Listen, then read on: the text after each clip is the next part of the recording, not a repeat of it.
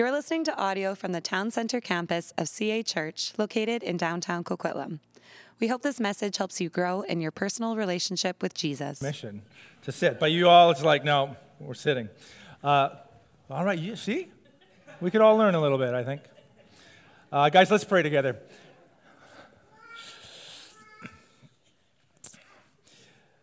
Jesus, we, are, we know that your presence is here, but I pray we would have spiritual eyes to see you this morning.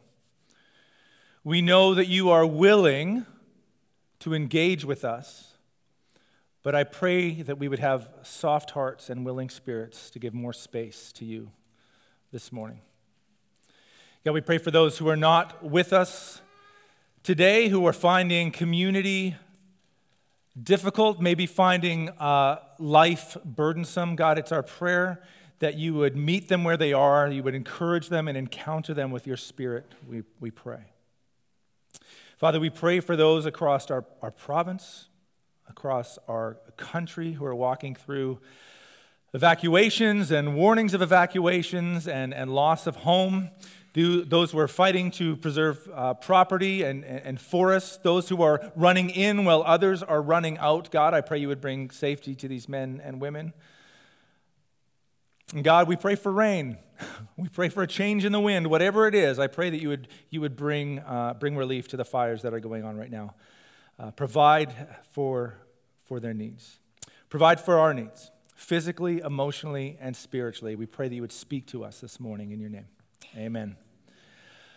Well, if you're visiting with us or if you, are forgetful, um, uh, we've been walking through a series for like three months uh, called A New Humanity. And what we're discussing is uh, what, what has been known as the Sermon on the Mount, which is uh, Jesus' kind of his inaugural speech where he proclaims his kingdom and then he, he describes what it looks like to be a citizen of his kingdom, that we, we look like the king that we want to live a life like the king.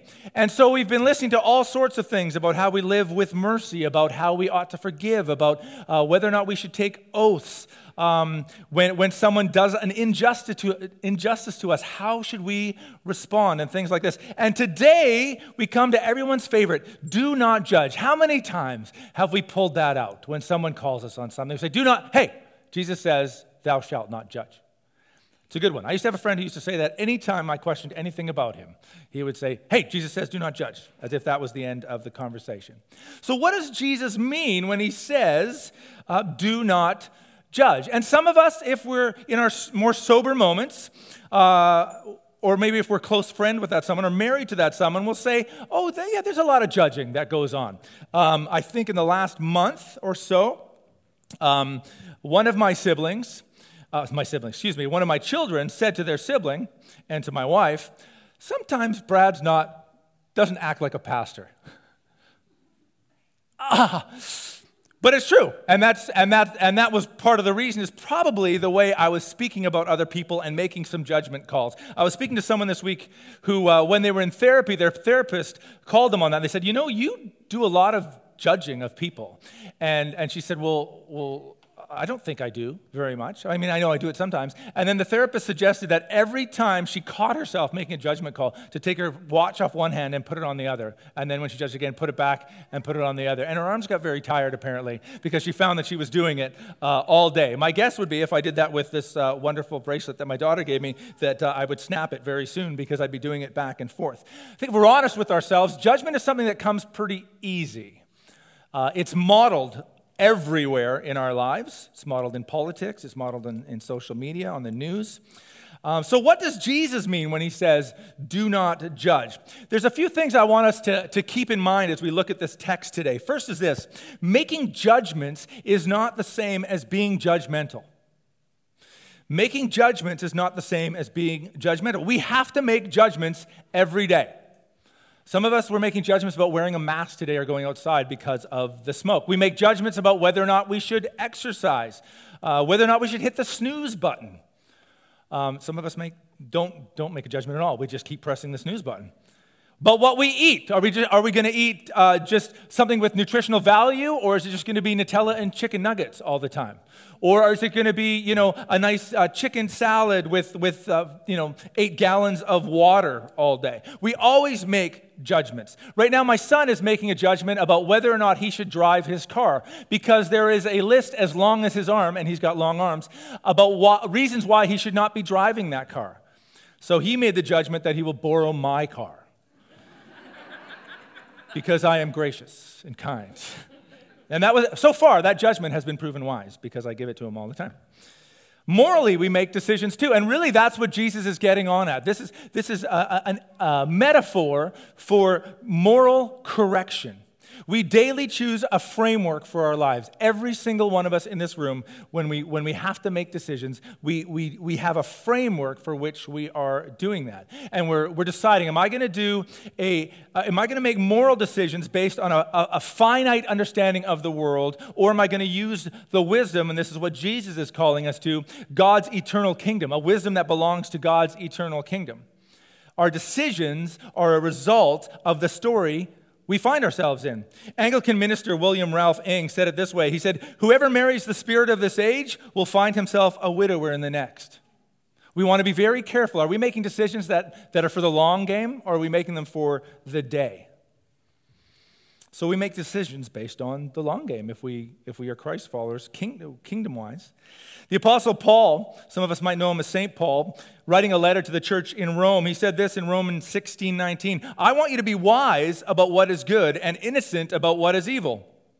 Uh, Peter writes this in one of his letters Be alert and sober minded. Your enemy, the devil, prowls around like a roaring lion looking for someone to devour. This all implies there are unwise choices I'll, I'll be done eventually. There are unwise choices, unwise ideologies that we need to make judgments about. And in light of that, we make judgments about the world and how we ought to live. The other thing I want to point out about before we jump into this text uh, is that Jesus is specifically speaking to his disciples. He's speaking to the Christian community.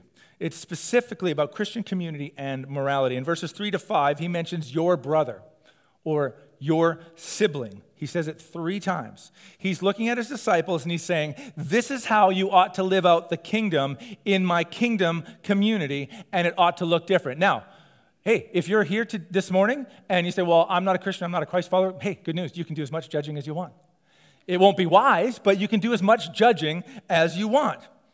But if we are Christ followers, if we are united with Christ, as Scripture describes, we are united with His people, which means we are in for the long haul. We're in for the long relationship. And so we need to be very careful in how we think and how we interact with each other. So here's the question of the text that we're wrestling with. This is what Jesus is going after. And it's long, it's convoluted. How do we mutually walk toward, towards and with Jesus? As his new community, helping each other remove those bits that keep us from more of him, because that's always the goal. As I've said that many times in this series. The best thing Jesus can give you is more of himself. Every Sunday, we don't want to leave here on a high because the worship is great, as great as it is. We don't want to leave here because that preacher, man, he was charismatic. Man, he had some energy. Man, that was funny. Side note, I remember once preaching a sermon that I felt really good about. I thought it was like convicting and everything, and someone said, That was such a funny sermon. I didn't like that. Anyway, our goal is to leave here going, Man, I love Jesus more. Man, I feel more connected with my Savior. So, how do we as a Christian community mutually walk towards and with Jesus as his new community, helping each other remove those bits that keep us from more of him? Well, first, we remember our own mercy constructed story. If you are a Christ follower, if you are, are you, if you are a Christian, you are there because of the mercy of Jesus and the mercy of God the Father. It says, Do not judge, or you too will be judged. For in the same way you judge others, you will be judged, and with the measure you use, it will be measured to you. There was a Jewish understanding that God had these two containers, that He had one that was full of judgment and wrath, and one that was full of mercy. And so basically, Jesus is saying, which one are you going to draw from? Because whichever one you draw from is the one that God's going to give you more of. So if you doll out mercy, God's going to keep filling up your mercy container. If you dole out judgment, he's going to keep filling that judgment. And he doesn't just fill it up for you, he pours it on you. So, what would you like? Make sure you are dealing from the mercy container. He is prohibiting the condemnation of others with a spirit that is unfair, unloving, harsh, overly critical, because those are character traits that are the opposite of the virtues that saved us. They're the opposite of the characteristics of God the Father. Again, Paul explains these have no place in the life of someone who says that their identity is found in Christ. In Romans 3:27, he says this. He says, "Where then is boasting? Where are you going to come up with boasting? It's excluded because of what law? The law that requires works? No, because of the law that requires faith. We live under a new law if we live in the kingdom of God. It's a new kind of humanity where the judgment that would be thrown on us by God has been abolished. And in its place, there's this new kind of mercy that's been thrown on us based on a complete throwing off of our own accomplishments and saying, I'm not going to rely on myself, I'm going to rely on what God says about me. Ephesians 2 8 to 9 says, For it is by grace that you've been saved, through faith. And it's not from yourselves, it's a gift of God. It's not by works. You can't pull it off so that no one can boast. In other words, as a Christ follower, you're invited into a new way of, of seeing yourself in light of the gospel and a new way of seeing others. All, all the perfection that you can claim is not yours, it's a gift from God. So then, how could we possibly stand in, anywhere above someone else and make judgment when anything good about us is something that's been given to us and, and, and thrown on us by Jesus? To do so is to place the gospel aside and to try doing life on our own merit. And I don't know about you, but I don't want to do life on my own merit. I drained that a long time ago. And when we do that, when we say, I'm going to judge according to, to, to the judgments that I've created, I'm going to judge according to how I, how I picture myself better than you. The minute we do that, we're removing the protection of the gospel and placing it next to ourselves and saying, I can do this on my own. I don't need Jesus. Whew. Good luck. To live that way is an invitation, as one translation of, of this verse says, is that God will be as hard on you as you are on others. Sit there for a moment. Think about the thoughts that you've had about other people this week. We live in the beautiful good news that God looks at us and calls us children, his own children that he loves and he adores. Imagine if God swapped out how he feels about you with the way you have judged and thought about other people. I don't know that we, any of us would be sitting here. So, how do we mutually walk towards and with Jesus as his new community, helping each other remove those bits that keep us from more of him? While we remember our own mercy constructed story, but we also we need to keep checking our vision. We need to keep going to the eye doctor. Why do you look at the speck of sawdust in your brother's eye and pay no attention to the plank in your own eye? How can you say to your brother, Let me take the speck out of your eye, when all the time there's a plank in your own eye, you hypocrite? First take the plank out of your own eye, then you will see clearly to remove the speck from your brother's eye. Jesus is being comical, he's making jokes. He's, he's being comical, but he's calling out hypocrisy. Now, I'm going to show you a picture that's going to give you the heebie jeebies. Go ahead and show that picture, Jake. Now, if that makes you uncomfortable, we'll show the next one. You just made it a little smaller. Okay. If you went, now the reason most people feel uncomfortable with a picture like that, why? Why would, why would we feel uncomfortable with a picture like that? Why does that give some, make some people uncomfortable? Feels intrusive. Feels intrusive. Ooh, that's good. Very good. Painful? Could be. Yeah. Oh, let's go back to the other picture. Let's, let's save that one. Intrusive, painful, a very, very delicate area of the body, very sensitive and very exposed, right? When we judge other people, we're hitting a very sensitive, very exposed aspect of that person. Jesus says you need to be very careful when you do that. Now, if you went to have LASIK surgery and they have your eye all propped open like that, and someone walks in with a patch over one eye and pink eye in the other eye and kind of twitchy from their medication for their pink eye, it would be very wise for you to leave that place. And it's very unwise for them to be doing that job in that kind of condition. Jesus says, when you lean in on someone else's spiritual health, when you are unaware of your own health issues with a, a type of blindness, that's a double blindness. You, you're not noticing your own, and you can't see theirs when that happens. So, in an attempt to help someone else, you'll actually do more damage. And many of us have been, many of us have been the receivers of that. When people have said, you know, out of their faithful, Christ loving heart, they want to lean in on our lives, and they do it with a lack of humility and with a lack of understanding their own blindness, they've done more damage. If we do not see clearly, we will cause more damage to those who we are trying to help. He says your brother or your neighbor or your sibling, they, they might have a speck in their eye. The word for speck there could be anything. It could be the slightest irritation in their eye. A bit of, a bit of wool, if it's a shepherd, might have got a little speck. Someone's shucking something or the, a bit of chaff has got in from, from the wheat.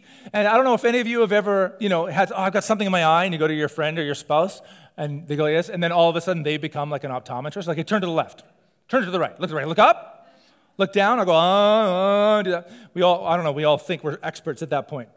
And, and sometimes you'll do that and you don't see anything. But you're like, well, you know, you don't just tell them to scratch until they find something. It's delicate. You need to be careful. It's almost imperceptible. That's what Jesus says is on, is on one side of this. And then he says, says he says, but in, in your eye, you're going to try to help that person with something almost imperceivable in their delicate eye, and you've got a plank in your own eye. The, the Greek there is dokos. It can literally mean a load bearing beam. So imagine, that, I mean, Jesus would have got some laughs. You're like, tell us another one, Jesus, that's so good. He probably would have got, he would have had some laughter in his crew there with imagining someone with this giant beam in their eye trying to pick out a little speck in someone else's eye. He's being purposely, purposefully ridiculous, comparing the insignificant with the enormous in the moral realm. It illustrates the ignorance of making a judgment without reflection. Pointing out our own proud condition can often preclude us from helping those who we truly could help. A few years back, I wanted to, um, to get contacts. And so I went to the uh, optometrist, and uh, you know they, they, they checked my eyes again to see where I was at. And then they ordered boxes and boxes of contacts for me. So I went to pick them up, and I went to leave, and they went, whoa, whoa, whoa, you got to show us that you can put them in your eye first. So I had to sit down and gouge my eye for a while trying to get this contact in. I spent 45 minutes and my eyes are just running and, and bloodshot. And then to be helpful, someone came in to assist me. And she's like, see, it's easy. Pops it in, pops it out. See, look, it's easy. Look, follow me. It's easy. Do this, do this. She failed to realize that she had giant bowling ball eyes that were really easy to put things in and out. I don't begrudge this horsey eyed woman, but it just wasn't fair, it, there seemed to be no empathy for my tiny little eyes and my wonky eyelashes. I couldn't get it in. So I spent literally by the time I was done, because I kept coming back and they wouldn't let me leave with them, I had to keep, keep going back, spend 45 minutes in there just trying to put it, take it in and put it out of my eye. Um, I don't wear contacts because I was never able to pull it off. And Bowling Ball Eye Lady did not seem to have the patience with me to actually teach me how to do it. I learned two things from that experience. One was I needed help to improve my vision, and two, I needed empathy and understanding and a desire to aid me in my vision. That's true of our spiritual vision as well. It, it, it is true of, of our walk towards Jesus. Of our, our walk is, is communal. It's, it's reliant on Christ, but it's also reliant on community for the long haul for spiritual health and for spiritual clarity. We are meant to have others look at our life and humbly step in and aid us. That is the one thing that I have experienced as a pastor that people do not like about Christian community that Christian community is actually invited to and is meant to, in a humble, healthy way, to step in and say, I think you're making unwise decisions. And so there have been those that I have tried to speak to as a pastor, and I've said, Hey, can we just talk about this? And they said, You're being judgmental, I'm out. And they've just left the church. That's one of the hardest things that a pastor, as a pastor, if I'm honest. To, to think we're walking in relationship as a community and then to say, hey, can I, can I lovingly just step, step into this? And to have them shut me out and shut out our community. And it's happened a handful of times. But when we say yes to Christian community, we're saying, yes, let's do this journey together and let's lovingly lean into each other. I, I, don't, I don't know, but I'm not there yet. so you guys are welcome to, to lean in. I mean, maybe just one email a week, but you're welcome to lean in.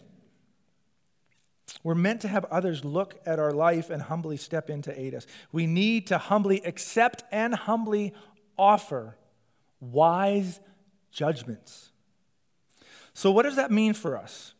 What, what, how, do we, how do we take this? Well, it means that there's a difference between how brothers and sisters act and how those outside of the family act. And that's what Jesus gets to near the end. See, there's a, there's a contrast between a family lovingly carrying each other's burdens and mutually, humbly offering correction and humbly accepting.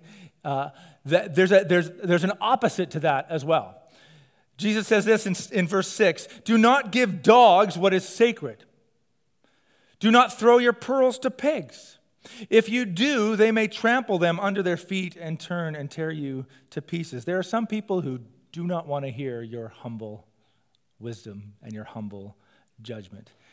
In other words, in light of what Jesus has been saying, there may be those, and in Jesus' case, those would be the Gentiles who, have no, who had no interest at the time of, of being formed into more of the image of Christ, who will viciously oppose a loving correction, whose heart is both hardened and fragile by a lack of solid ground beneath them, that any attempt to point to the gospel or forgiveness or correction will be met with venom. And many of us have experienced that. Many of us see that on social media. When anyone tries to correct somebody, I mean, nobody steps out of social media and go, "Thanks, I've changed my mind." That's not how it works.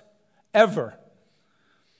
Jesus says those people do not see the gospel and they don't see the life that comes with it and the beauty and the treasure that it is. Like elsewhere, Jesus says you may, you may have to move on from some people because they will turn with venom and, and try to bite and attack. Their hearts are in a place that they cannot hear it. So, if, if any of us are wondering this morning, how come nobody ever steps in and corrects me? That, that might be why. Think of how you've responded when people have tried to lovingly walk with you and correct you. When Jesus says, do not judge, that is only half the idea. It doesn't mean we, we never call anyone on anything. But it does mean this Jesus' words mean that we make judgments in light of who we are as imperfect people. We always approach on equal ground with anybody we want to walk along with. We're fully aware of our own insufficiencies and, and the sin in our lives. If we are not, we will do damage to other people. As a, as a, a tool to use, and I, have done this myself, um, I would say that Psalm 51 Psalm 51 is mandatory reading for any time you feel you need to lean in on anybody else's life. King David, who wrote Psalm 51, the ancient king of Israel, who had sinned against God, against the woman Bathsheba, her husband Uriah, and the nation of Israel, he responded to his sin with humble prayer and, and, and a recognition of his own sin. Now, I'm going to read Psalm 51, verses 1 to 13, in a moment. And I want to invite you to think of the person that you've been harboring judgment for. Whether it be you've just been harboring judgment or you think, man, I'm going to go tell that person what's wrong with their life. That things are going to get messy at Cafe Divano's this week when I lean in and tell them what I've been feeling. I want you to think about that person who's been making morally destructive decisions, keeping them from, from more of Jesus. This is how we prepare our hearts to minister in a healthy way. Before you speak to them, I want you to pray this prayer that David does Have mercy on me, O God according to your unfailing love, according to your great compassion. Blot out my transgressions, wash away all my iniquity, cleanse me from my sin, for I know my transgressions, and my sin is always before me. Against you, you only have I sinned and done what is evil in your sight. So you're right in your verdict and justified when you judge. Surely I was sinful at birth, sinful from the time my mother conceived me. Yet you desired faithfulness even in the womb and taught me, you taught me wisdom in the secret place. Clean me with, with hyssop, and I will be clean. Wash me, and I will be whiter than snow. Let me hear joy and gladness. Let the bones that you've crushed rejoice. Hide your face from my sin. Blot out all my iniquity. Create in me a pure heart, O God. Renew a steadfast spirit within me. Do not cast me from your presence or take your Holy Spirit from me. Restore to me the joy of your salvation and grant me a willing spirit to sustain me. Then, that's when he gets to this point. Then I will treat, teach transgressors your way so that sinners will turn back to you. He goes through a lot before he gets to that point. May we have that heart that understands the salvation so clearly that's been offered us. That, that daily we wake up and we think, I'm breathing in and out because my God is full of grace. I'm breathing in and out because Jesus has, is sustaining me through another day. Dutch writer and theologian Henri Nouwen said, Only wounded healers have a right to heal. Only those who understand their own deficiencies, their own need for the gospel, their own need to be, to be chiseled away at and, and, and, and rebuilt and recreated in the image of Christ. Only when we see that do we have a right to humbly step in to the lives of others to walk with them. We need to realize that it is never our disapproval of others that will make them change. It doesn't work. Many of us grew up in families where it was just disapproval, disapproval, disapproval. And that can force a change, but it won't change a heart. But love and acceptance and humility will change a heart. It's this desire for, a humble desire for reconciliation. So Jesus' words mean we, we can make judgments in light of and only when we understand that we are imperfect people, but also in light of who we both are as Christ's people. Living in a new story. In Galatians 6, 1 to 2, and this again, something to keep in mind, says, Brothers and sisters, if someone is caught in sin, you who live by the Spirit should restore that person. How? Gently. But watch yourselves, or you also may be tempted. Carry each other's burdens Carry each other's burdens, and in this you will fulfill the law of Christ. What Jesus is all for is those who love the other so much that they don't want to see the other person miss out on anything that Jesus would like to do in their lives. And the best thing that he can do is to give more of himself. That's our goal. That's always our goal. Whenever we're, whenever we're having a problem with someone else, our goal is always reconciliation. It's not that they will be seen how wrong they are and then ask for forgiveness. Our goal is always to live in unity and reconciliation. Some of you have heard me say this before, and, and it's something that my wife and I have talked about many times, is that because we're in what we would call a covenantal relationship in our marriage, we understand that what is said right now, in this moment, has implications not only for five minutes from now, but for five years from now and two decades from now, because neither of us plan on going anywhere. In the church, it's the same thing. When we unite ourselves with Christ, we unite ourselves with his community. That's why when we get baptized, we, we get come up out of the water and everyone screams because these now are your brothers and sisters. You are now in a covenantal relationship with each other. When we when we do church together, we are living in a covenantal, eternal relationship. This is a segment of his eternal kingdom. That means that the way you speak to your brother or sister has implications, not just for five minutes from now, five years from now, decades from now. As we sometimes sing, 10,000 years from now. You're going to be sitting next to that person at a banquet. It's the same for our church family. In the same way that the, the model of correction in Scripture was public and it was shaming, and some Pharisees and other religious leaders, even today, have, have some of the same characteristics. We have a lot of shaming and very little forgiveness and grace these days. We all know this. We can see reputations are destroyed in a tweet. People you didn't know about yesterday, you know are the enemy of the world today. How does this happen? Because we have all sorts of things we want to judge people on, but we have very little grace and forgiveness and zero humility, it seems. And what will make our faith attractive, what does make the Christian faith attractive, this church attractive, what will make a community is a community that humbles and humbly walks towards Jesus, restoring each other gently, accepting correction in humility, and carrying each other's bur- burdens for the purpose of mutually walking towards and with Jesus as his new community, helping each other remove those bits that keep us from more of him, because that's the greatest gift we can receive more Jesus. Let's pray. God, we can get caught up on all the side issues of even a text like this. And in, in a lot of the things that we've been reading throughout this series, we can, we can start thinking, oh, we just need to make some moral adjustments. I just need to try harder this week. Jesus, the greatest way that we can become the people that you, you invite us to be is if we continue to look at you. We continue to take our eyes off those things that guide us away and be transfixed by your beauty and your perfection and your humility. And so this week, and it's going to happen this afternoon, it's going to happen maybe before we, we leave the church this morning. There's going to be something in us, there's going to be a grain, there's going to be a kernel of judgment. I pray we be reminded of the prayer of King David that you would create in us clean hearts who have a very clear understanding of who we are.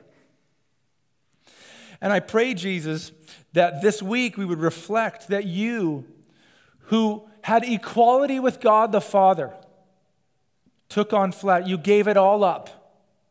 And in humility, you took on flesh, knowing full well that would lead to a cross. And scripture tells us you did it for the joy that was set before you, and that was us. You did that for us. That is our model. You are our model. May we live with a deep humility that is lived out in the way that we live with each other. We correct each other. We accept correction.